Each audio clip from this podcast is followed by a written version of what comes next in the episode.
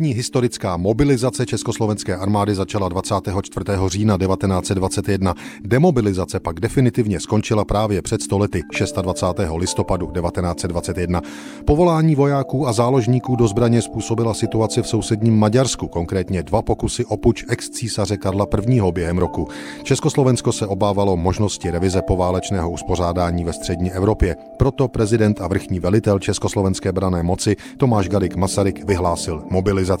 V pondělí 24. října 1921 se tedy objevily po celé zemi mobilizační vyhlášky. Do zbraně se mělo dostavit na čtvrt milionu vojáků v záloze.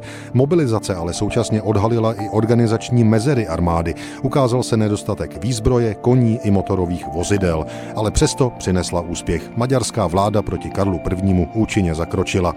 Poté přišla demobilizace československé armády. Prezident Masaryk ji nařídil 7. listopadu 1921, skončila 26. listopadu.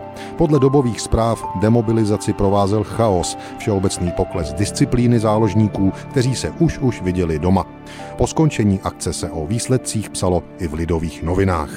Demobilizace skončila skandální chování majitelů automobilů. Nesmírně trapné bude jednání s majiteli automobilů. Zjistilo se, že mobilizační vyhláška, která výslovně vyzývala majitele automobilů osobních, nákladních, závěsných vozů, trojkolek, motocyklů a podobně, aby se se svými automobily dostavili do místa třídění a odvádění, vyhovělo jen něco přes 50%, takřka polovina jich zůstala doma.